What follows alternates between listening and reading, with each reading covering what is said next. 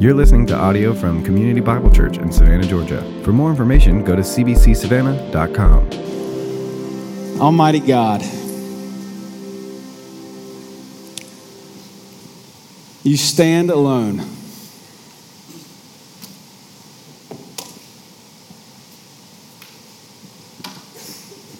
Lord, and we need your refreshment this morning. We need to see you more than we need anything else in the whole world. We need you, Lord. We need to meet with you. We need to be strengthened by your grace. More than any other need that we have, Lord, is you. And I know that's true for me this morning. Lord, you know how familiar I am with my weakness, with my frailty, with my sinfulness.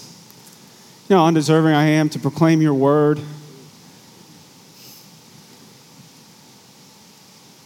But you are God, and these are your people, and you love your people. And so I pray for your name's sake, would you strengthen these people who you have bought with your own blood? Would you build them up? Would you increase our faith? Would you make us a faithful people, Lord, who live for your glory and shine so that others might glorify you? Pray in Christ's name. Amen. Amen. Uh, you guys can open up to Daniel chapter 6 this morning. Daniel chapter 6, we're continuing uh, in our series called Kingdoms Collide that we're six weeks into. Uh, and today we come to one of the most famous passages in the entire Bible. And so I'm excited to open it up for us. And I'm excited for us to hear from God this morning. Uh, before I do, I want to tell you about some old people who've accomplished some extraordinary things. Okay, some old people who've accomplished some extraordinary things. There's Mary Wesley. My girl Mary wrote 10 bestsellers after the age of 70. Some extraordinary writing. There's a guy named uh, Harding Gifford, late 1800s, when Harding was 90. Harding wrote a 20 volume encyclopedia. Extraordinary intelligence. Um, let, me, let me introduce you to Falda Singh, or Falja Singh. Can we get Falja up here? Oh, here we go, Falja. This is my main man, Falja. Falja, when he was 92, ran a marathon in five and a half hours.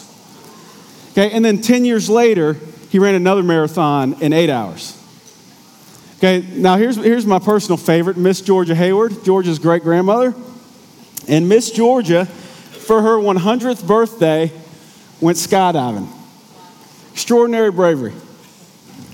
And then one more, Atlanta woman, Dr. Leila Denmark. Dr. Leila served as a pediatrician until she was 103 years old. Yeah, extraordinary service. So we, we come to a passage today we're all very familiar with, but what we may not know is this. At the time that Daniel was thrown into the lion's den, he was over 80 years old. And what we're going to see today, we're going to have a front row seat at extraordinary faithfulness in the midst of some serious hostility. Now, let me remind you the reason Daniel is writing the book of Daniel is to encourage uh, those who are still in exile, to show them what faithfulness looks like. And, and so here's our plan for this morning. We are going to just kind of work through the text. We're going to see extraordinary faithfulness in action. And then here, and you all know that we live in a culture that's becoming more and more hostile to Christianity. So after we look at the text, we're going to imagine what Daniel might say to us, how, how he might advise us to be faithful in the midst of our own exile. So let's open to Daniel 6 and read. Um, and, and before we do, it's my honor to remind you, my friend, that in your lap is God's word. And there is nothing better for us than to be addressed by God's word. It is what we need most. And so many people on planet Earth don't have this honor. So let's hear humbly from the word of God, starting in verse 1. It pleased Darius to set over the kingdom 120 satraps to be throughout the whole kingdom, and over them three high officials, of whom Daniel was one, to whom these satraps should give account, so that the king might suffer no loss. Then this Daniel became distinguished above all the other high officials and satraps because an excellent spirit was in him. And the king planned to set him over the whole kingdom. Okay, so we start right up front. We got a new king on the throne. Darius the Mede is now in charge of the known world. But it's not just a new king, king it's also a new kingdom. So you remember Matt last week told us how the Medes and the Persians are outside and they attack Belshazzar and the Babylonian kingdom. They overthrow Babylon. And so, just like Daniel prophesied, or, the, or Nebuchadnezzar's dream actually in chapter 2, that's all coming true. And now the Medes and the Persians are in charge, and Darius is the new king. And as we know, well, coming out of an election year, when there's a change in power, there's often a change in the way that things are done. And that's exactly what's happening here. We've got a major reorganization in the whole kingdom, a whole new structure. Darius doesn't want to lose anything of what he's conquered, and so he sets 120 governors up all throughout the land, and he sets three presidents or three high officials over those 120 governors. And what we find is that Daniel is one of these three high officials. Now, think about this for a minute. Medo Persia comes in and they sack Babylon and they wipe it out, okay, and they set up their own rule. For Daniel even to have survived is a miracle, okay?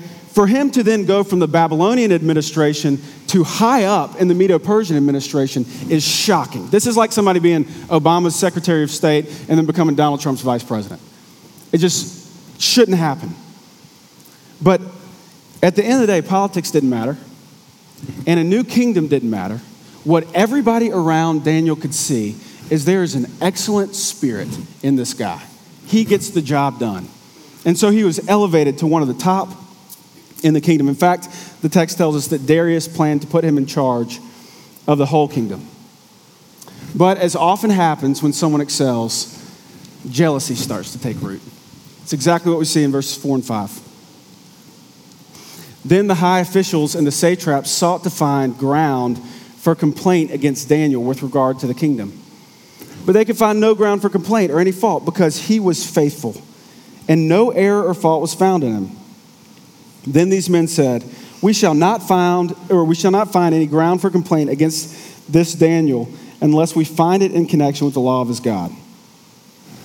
So these guys want Daniel out. But as they go, they realize it's, it's a little bit easier said than done.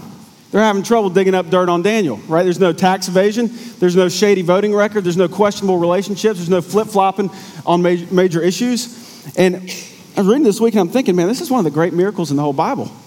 We got a squeaky clean politician. so they look at Daniel and all they find is a blameless, above reproach, faithful guy. So they got to get creative. They decide to attack religious liberty, essentially. Verse 6. Then these high officials and satraps came by agreement to the king and said to him, O King Darius, live forever. All the high officials of the kingdom, the prefects and the satraps, the counselors and the governors, who agreed to the king that the king should establish an ordinance and enforce an injunction that whoever makes petition to any god or man for 30 days, except you, O king, shall be cast into the den of the lions. Now, O king, establish the injunction and sign the document so that it cannot be changed according to the law of the Medes and the Persians, which cannot be revoked. Therefore, King Darius signed the document and injunction. So the wicked cabinet schemes together. And they come to the king. Oh, most honorable king, you alone can make Medo Persia great again. Is that not funny? Make America great again? John, catch that? No? Okay. I thought I'd definitely get some chuckles there. our congregation is less intelligent than I thought, or that's a worse joke than I thought. One of the two. Okay. So, th- so they come to Darius and they say, Darius, you're worthy. I've got an idea. We've all been talking, all of us except Daniel, of course, but that's neither here nor there. We've all been talking, and we think that you alone should be worshiped for 30 days. No other worship in the whole kingdom except to you, Darius. And what they're doing, y'all, is they're just, it's just pure flattery. They're, they're playing on that same thing in Darius that made Nebuchadnezzar look like a fool for seven years and that had the, the kingdom ripped out from under Belshazzar's rule, his pride. And Darius likes it, he's enticed by it.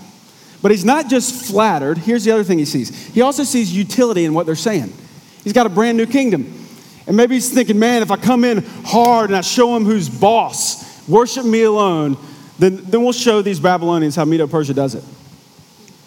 So he signs the injunction Whoever worships anyone other than Darius for 30 days is thrown to the lions. Now, here's what Daniel's got the old man. He's got a little predicament. Same exact predicament that his best buddies had 60 years earlier.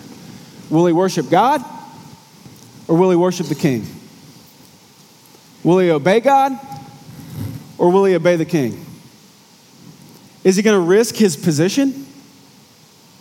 Is he going to risk his influence? Is he going to risk his leadership? Is he going to risk his life? Surely he could have a private conversation with the king. He's his right hand guy. Surely he could just pray quietly for 30 days. What will he do? Verse 10. When. If you're a Bible word circler, you should circle this word when. When Daniel knew that the document had been signed, he went to his house where he had windows in his upper, uh, upper chamber open toward Jerusalem. He got down on his knees three times a day and prayed and gave thanks before his God as he had done previously. Then these men came by agreement and found Daniel making petition and plea before his God. Seems that the old man was prepared to make his decision. When the injunction was signed, he goes to a place where he can be seen. And three times every day, he bows and prays toward Jerusalem like Solomon had commanded in 1 Kings chapter 8. Why would he do it this way? Publicly, defiantly, unashamedly. Why would he do it this way? Well, he'd do it this way because he knew what was at stake. He knew that the first commandment was at stake. There's nothing more important than the Jewish law than this. You shall have no other gods before me. Right? To love the Lord your God with all your heart, soul, mind, and strength. Daniel knew what was at stake. And so he got down on his knees and he prayed. See, late in his life, as an old man, more important to Daniel than anything else was being faithful to his God. More than he loved his position, more than he loved his leadership, more than he loved his own life, he loved his God. The old man was unashamed and the evil cabinet knew it. And so, just like they thought, they caught Daniel in the act. And then they ran back to the king. The plan's kicking on all cylinders. And they come back to the king, they say, verse 12, O king, you remember the injunction. Anyone who makes petition to any god or man within 30 days except you should be cast in the den of lions. And the king answers, Yes, it stands fast in accordance with the laws of the Medes and the Persians. And they say, Well, Daniel, the exile from Judah. Little racial, racial attack here. The Jew, he doesn't care about you. No, he doesn't care about you. Three times every day, he rejects you. And when the king heard these words, he was much distressed. And he labored till the sun went down to rescue him. Why was the king so distressed? Well, this was his best guy.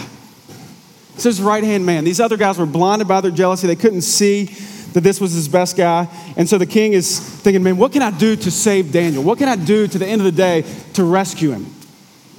But he knew, man, these laws of the Medes and the Persians, they're irrevocable. And this evil cabinet was happy to remind the king. Right? Next verse. Then these men came by agreement to the king and said to the king, Know, O king, that this is the law of the Medes and the Persians, that no injunction or ordinance that the king established can be changed. See, to change the ordinance would go against Medo Persian law, but here's what else it would do it would completely undermine the king's leadership. Right? He's, he's brand new. He's made this global ordinance, and, and to go against it would make him look like a fool. So his, his hands are tied.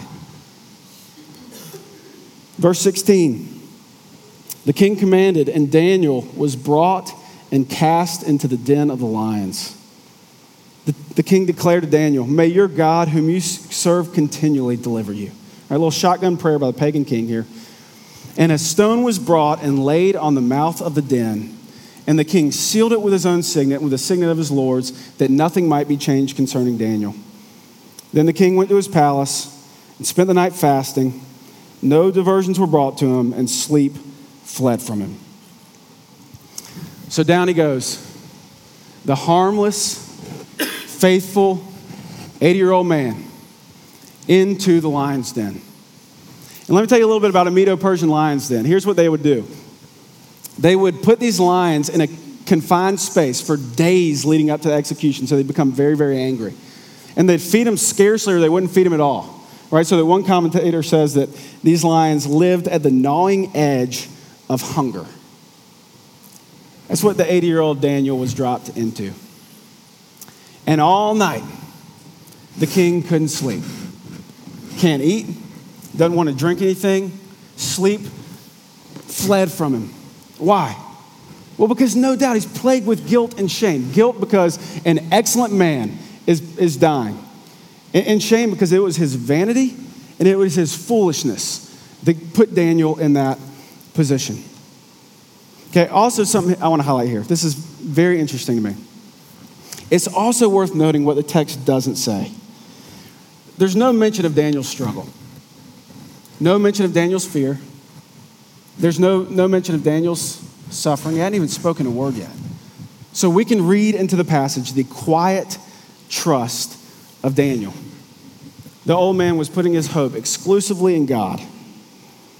See how it works out. Verse 19. Then at the break of day, the king arose and went in haste to the lion's den. As he came near to the den where Daniel was, he cried out in a tone of anguish. The, the king declared to Daniel, Oh, Daniel, servant of the living God, has your God, whom you serve continually, been able to deliver you from the lions? Then Daniel says to the king, These are his first and only words in the whole narrative.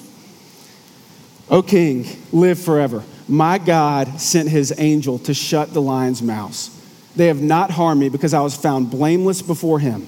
And also before you, O king, I've done no harm. Then the king was exceedingly glad and commanded that Daniel be taken up out of the den. So Daniel was taken up out of the den, and no kind of harm was found on him. Big verse, because he had trusted in his God. So, first hint of daylight, the king flies down the stairs like a kid on Christmas morning, only with much different circumstances. And he screams out to Daniel, Daniel, man of God, are you alive? And sure, there's that pause for a moment where the king doesn't know. And then Daniel cries back, O king, my God, he saved me. He shut the mouth of the lions. And there was no harm in me, there was no harm in what I had done. It was right for me to worship the one true God.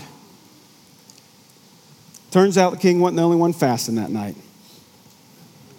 Notice, thank you, thank you. Here we go. Here we go. Let's practice. Everybody laugh. Go. Ha ha ha. Good.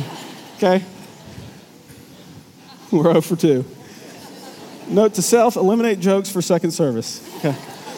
Okay, all right, here, there's, there's two things I want you to notice here, okay? First is this, this, this language. His angel shut the mouths of lions. All right, it's the same exact language we saw in uh, chapter 3 when God's angel was with Shadrach, Meshach, and Abednego in the fiery furnace. This, this is extraordinary stuff right here. You'll remember Nebuchadnezzar said there's one in the furnace, or there, there's not three in the furnace, there's another one, there's four, and he has the appearance of one of the sons of God. And Steg did a great job explaining to us that God's angel, or the angel of the Lord, when you see that in the Old Testament, is a reference to the pre incarnate Christ, the second person of the Trinity. So just like Jesus himself, 600 years some odd before he came, was with Shadrach, Meshach, and Abednego in the fiery furnace. So he was with Daniel in the lion's den. While Darius the Mede could not sleep, Daniel is having a sleepover with the Savior. Okay? Second thing I want to highlight the reason why, why Daniel was delivered, the text tells us, is because he had trusted in his God. We're going to come back to this later, but what we see right away is that the old man was filled with faith. And it was his faith in God that saved his life. And, and, and this was great news to the king. He was exceedingly glad. Okay, but he was also bent on executing justice. Look at 24. King commanded, and those men who had maliciously accused Daniel were brought and cast to the den of the lions. They, their children, their wives. And before they reached the bottom of the den, the lions overpowered them and broke all their bones in pieces. So every one of the wicked cabinet and their families, which was uh, along with the laws of the Medes and the Persians, were thrown into the den. And before they even hit the floor of the den, their bodies are torn into pieces. Now, why would the author put that in the passage? Well, to show that these were hungry lions, right? To show the miraculous nature of Daniel's de- deliverance. Their mouths had been supernaturally shut, and now justice was served along with their dinner. Okay, King, good. I'm getting one, two, three laughs every once in a while. All right, King had one more order of business, though, verse 25. Then King Darius wrote to all the peoples, nations, and languages that dwell on the earth Peace be multiplied to you. I make a decree that in all my royal dominion, people are to tremble in fear before the God of Daniel. He is the living God, enduring forever. His kingdom shall never be destroyed, and his dominion shall be to the end. He delivers and rescues. He works signs and wonders in heaven and on earth. He who has saved Daniel from the power of the lion's den. And so Daniel prospered during the reign of Darius and the reign of Cyrus the Persian. Okay, because of old man Daniel's extraordinary faithfulness, when you think about what happens here, a global decree, a global decree goes out that no longer should people worship Darius, but they should worship the God of Daniel. They should tremble and fear before the God of Daniel. And Darius throws us some great theology here. He is the eternal God, He is the living God, He is the sovereign God, He is the saving God. This is the God who deserves worship. And friends, it's just like God did with Nebuchadnezzar 60 years earlier. Through the extraordinary faithfulness of some young men, Shadrach, Meshach, and Abednego, a whole kingdom was commanded to worship God. And now, 60 years later, through Daniel's extraordinary faithfulness, a whole kingdom is commanded to worship the God of the Bible. Right? It's the same old lesson for a brand new kingdom. There is no God like our God. And when kingdoms collide, God wins. So that's the story. It's one of the best stories in the whole Bible. And it's not just a story, it's history. Okay, this is real stuff. This really happened to a real man in real history. Okay, and we need to remember why it's recorded. It's recorded because Daniel wanted to encourage exiles to remain faithful in the midst of hostility. And so, if Daniel were here today, and he looked out at us and he would observe the American landscape and a culture that's becoming more and more hostile to God. What advice might he give to us? How would he tell us to live faithfully in a culture that's more and more opposed to God? Seven things I think Daniel would tell us this morning. First, I think he'd say this be prepared. Be prepared. This comes from verses 6 through 9. Uh, if Daniel were here this morning, I think he'd tell us the same thing that the Apostle John wrote around 90 AD. 1 John chapter 3. Don't be surprised, brothers, that the world hates you. Don't be surprised. Be prepared for hostility. This is normal in the Christian life. Okay? But let's let's get real, okay? I love this, y'all. I love when God addresses us by his word. And I just I pray right now that he would encourage us to real faithfulness. If you're anything like me, as the culture becomes more hostile to God, there's a temptation to want the benefits of Christianity without the cost of it. Okay, to want the blessings of Christianity without meeting any of the demands. To want the promises without the persecution. It's, it's easy to want the forgiveness of sins and the peace with God and the purpose of in life and meaningful community, but to avoid the suffering and to hate the persecution and to want to view, avoid being unjustly accused or maliciously targeted. And, and what I just want to remind us of is, friends, these things are normal in the Christian life. Right? We can't be friends with Jesus and friends with the world. It's like playing football and wanting to score touchdowns, but not wanting anybody to tackle you. It doesn't work that way. Right? And, and it's going to work less and less that way as the culture becomes more and more hostile to God. Right? Listen to Jesus' own words, John chapter 15. If the world hates you, know that it's hated me before it hated you. If you were of the world, the world would love you. But because you're not of the world, I chose you out of the world, therefore the world hates you. Remember the word I said to you a servant's not greater than his master. If they persecuted me, they'll also persecute you. We've seen this over and over again in the book of Luke. You guys, faith in Christ is costly. And if they hated our Savior who loved perfectly, loved perfectly, it should not surprise us when we face opposition. Be prepared. Be prepared. That's the first thing Daniel would tell us. Second thing I think Daniel would tell us today is be unashamed. Be unashamed. It comes right out of verse, verse 10. Okay? Look at that word again. When. When the law was passed, Daniel prayed anyway. This was a man who was unashamed of his God. And friends, as our culture grows more and more hostile to God as he really is, to his exclusivity, to his authoritative word, to his design for marriage, to his design for male and female, there is a growing temptation for all of us to cave on truth. There is a growing temptation for us to be ashamed, to act one way around our Christian friends and on Sunday morning, and to act an entirely different way around people at work, or people at the gym, or people at school, or people at the club. But if Daniel were here this morning, he would say, Be unashamed. Don't cave. The first commandment is still at stake. And, and you might say, Well, I'm not worshiping another God. You know, Darius had to choose between God or Darius, or uh, Daniel had to choose between God or Darius. I don't have to make that choice. Well, here's the choice we make, friends. When we act like a chameleon Christian, okay, when we're one way around some people and a different way around other people, what we're essentially doing is worshiping the opinions of other people. Okay, we're saying in that moment that I choose to be different, I choose to be ashamed of God, more important than faithfulness to God is how these people view me. More important than faithfulness to God is what these people think. If Daniel were here, he would say, Be unashamed. Right? I, I talked to somebody a couple days ago whose daughter is at camp right now, not our camp, thank goodness. Uh, after you hear the story, you'll see why.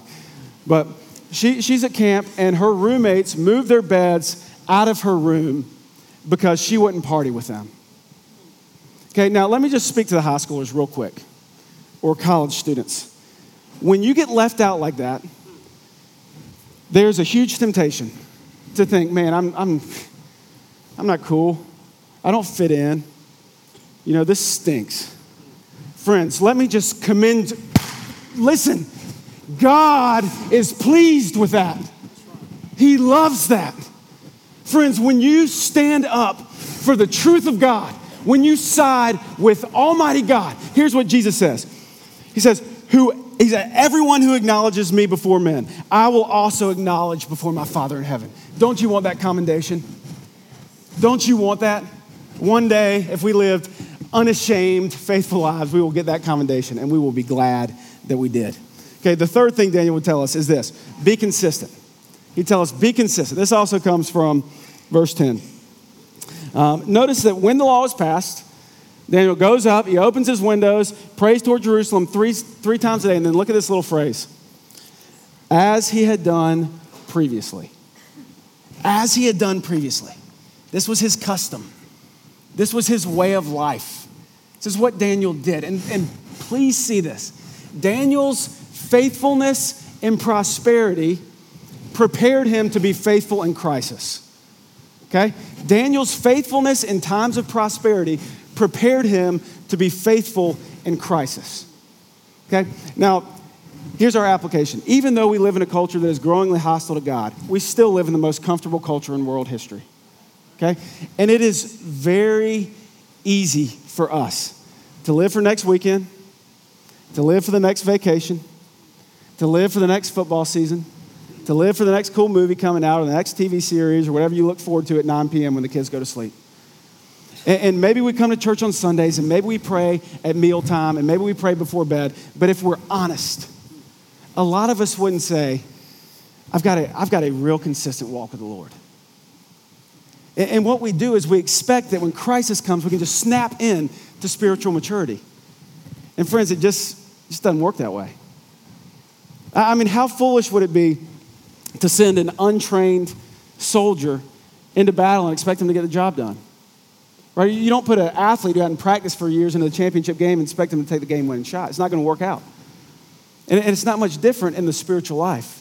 It's our faithfulness, those small daily acts of faithfulness in, in normal life that prepare us to be faithful in a major moment. And, and so here's what I would say let's be people. Let's be people who fellowship daily with the Lord. Make the worship of God a part of your everyday.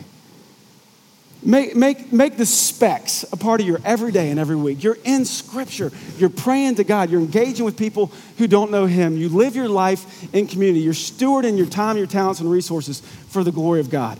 Live that way when times are good, and then you'll be able to stand when times get tough, just like Daniel did. Daniel will hear, hear he tell us, be consistent. Fourth, next thing I think he'd tell us is this be exclusive. Be exclusive. Okay, and here's, here's what I mean when I say be exclusive. I needed to be, it's a little bit of a stretch, but you'll see. Daniel would tell us don't put your hope in anything other than God. Don't put your hope in anything other than God. Right? We've got this huge contrast in Daniel chapter 6 between Daniel and between these accusers. Okay? And here's what the accusers are doing the accusers are working the system, right? They're schmoozing and they're manipulating and they're trying to create and craft their desired outcome by their own skill. But Daniel, on the other hand, is quietly trusting in God. Okay? Here's what he could have done. He's second in the kingdom. He could throw his weight around. He could get private meeting with the king. But he didn't do any of that. Just quietly, faithfully, prayerfully, he hopes in God alone. And friends, in a culture that is increasingly hostile to God, there's temptations everywhere for us to hope in things and people other than God. Right? And what I mean when I say that is we look to things and people other than God to provide what only God can provide. And the truth is, if we do that, they're going to fail us. And so, just by way of self examination this morning, let's, let's ask ourselves what are you tempted to hope in other than God? Is it a relationship? Is it a job? Is it a bank account? Is it your kids? Is it your education? Is it security or wealth, comfort? Is it a politician? What are you tempted to hope in? If Daniel were here this morning, here's what he'd say. He'd say, Don't hope in those things. Enjoy those things when God gives them. Enjoy them. They're gifts from God. But don't put your hope in them. You be exclusive. Fifth, be filled with faith. Daniel, if he were here this morning instructing us, he would tell us, Church, be filled with faith. And this comes right out of verse 23. So Daniel was taken up out of the den, and no kind of harm was found on him. Why? Because he had trusted in his God. And this is very interesting stuff. So First Chronicles chapter 9, it's a chapter that probably most of y'all skip over. It's mostly genealogy, but First chapter 9, or First Chronicles 9, tells us that the reason Israel was sent into exile was because of a breach of faith.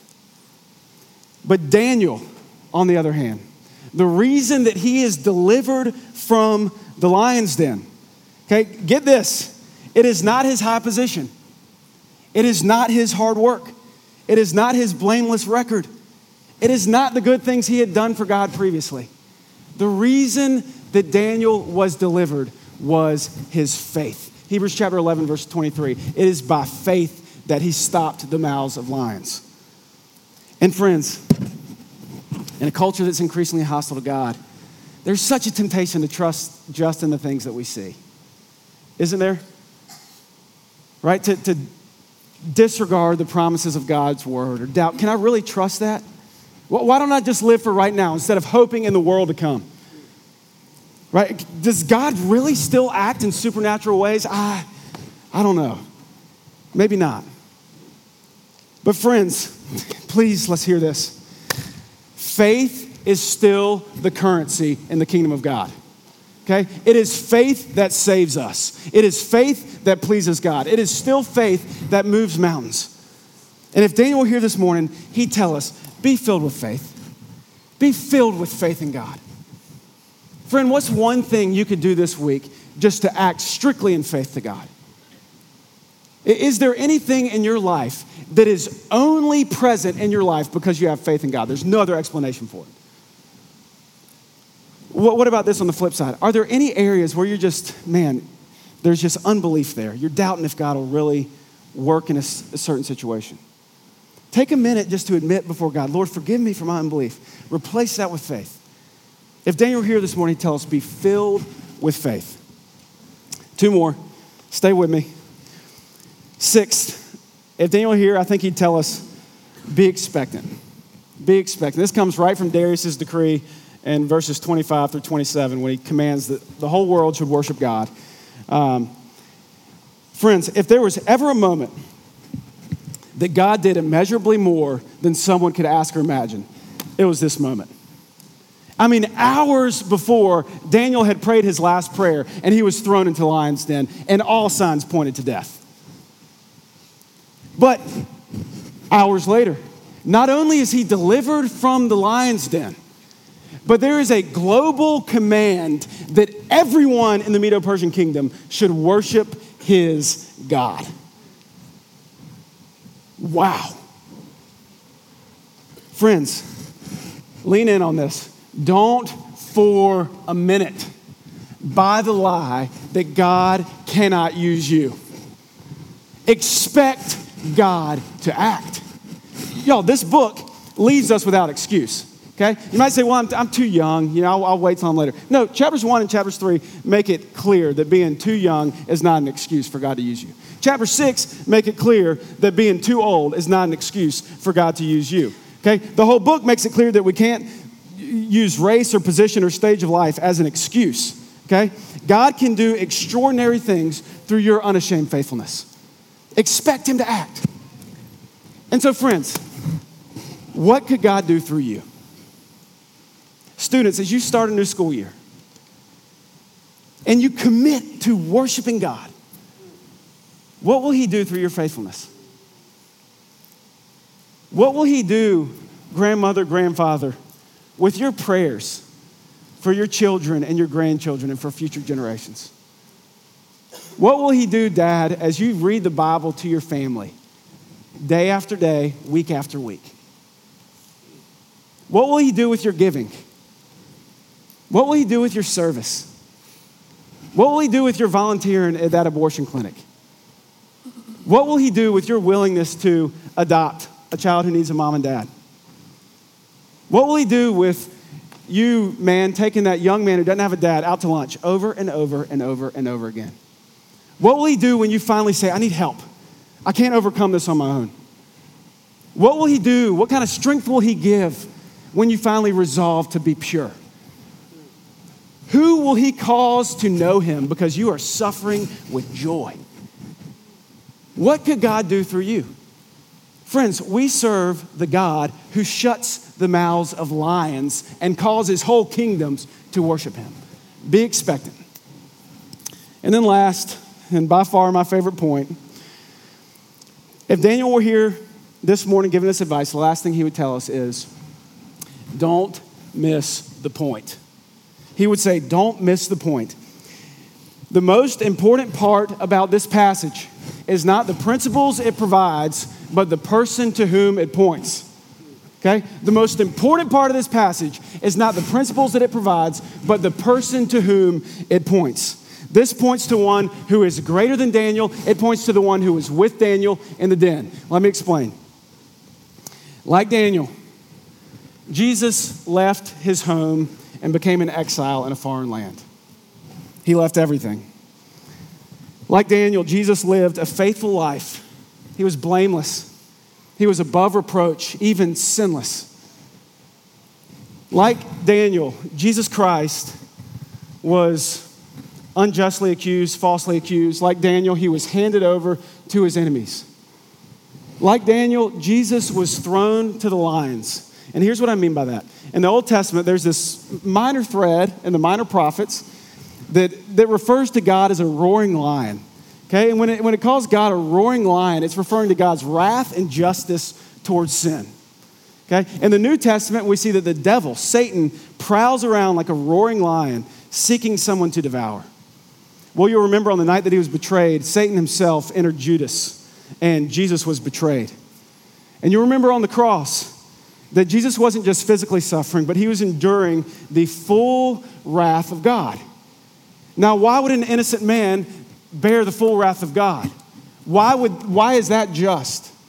Well, friends, it's my joy to remind you of the gospel this morning.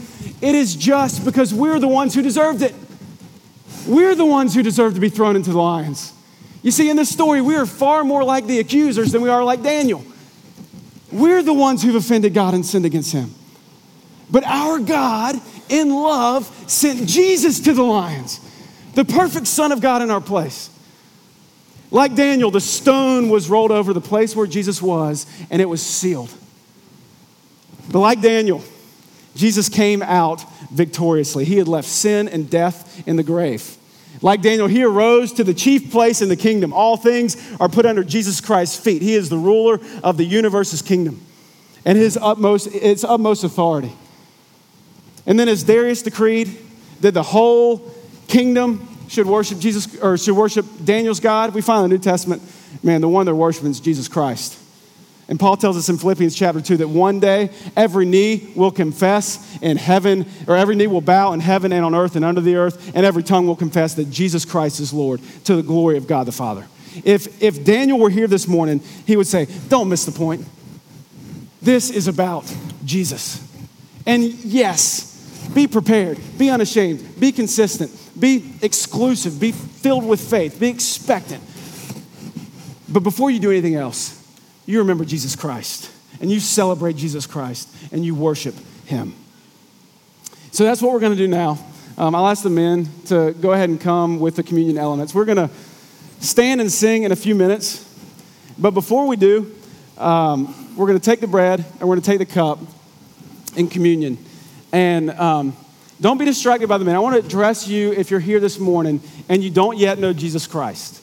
Um, I am very, very glad that you're here, but I want to explain what we're doing because um, this can sound a little bit weird. Okay, it can, it can look a little bit weird. We're going to take some juice and some bread, and we're going to eat it and we're going to drink it. Now, why are we going to do that? Well, what we're doing is we are remembering, okay, and we're celebrating the historic reality that Jesus Christ came and he died for us. His body was broken for us, his blood was shed for us. It is only through faith in him that we are forgiven of sins and made right with God. That's what we're doing. We're remembering it in a physical way. Okay? So if you're here and you're not a Christian, what we'd ask you to do is just let, let the plate pass you, okay? And let it pass you because this, this is not a celebration for you yet. But here's what I'd ask you to do instead I would ask you to just take some time to consider Jesus who loves you and who left heaven for you and who died on the cross for you and who rose from the dead for you and who now lives and reigns and offers you the free gift of forgiveness of sins, of peace with God. And if you want that gift, what you do is you just believe that what he did, he did for you. Okay? So you take time to consider him. And then, Christian, uh, we want to remember and we want to celebrate. So think about Jesus. Think about who he is. Think about what he's done. Think about how he has rescued us from the mouths of lions, and then take communion when you're ready and stand and worship with us. Let's pray. Father in heaven, you are awesome. You are faithful. You are the God who delivers. It's like Darius said, you are the living God, you're the eternal God, you're the sovereign God, you're the saving God. And we believe that. And our hope is in you this morning. Uh, our hope is not in ourselves. And so I pray that you would help us by your Spirit to be faithful like Daniel and I pray that you'd help us now to worship you in Christ's name. Amen.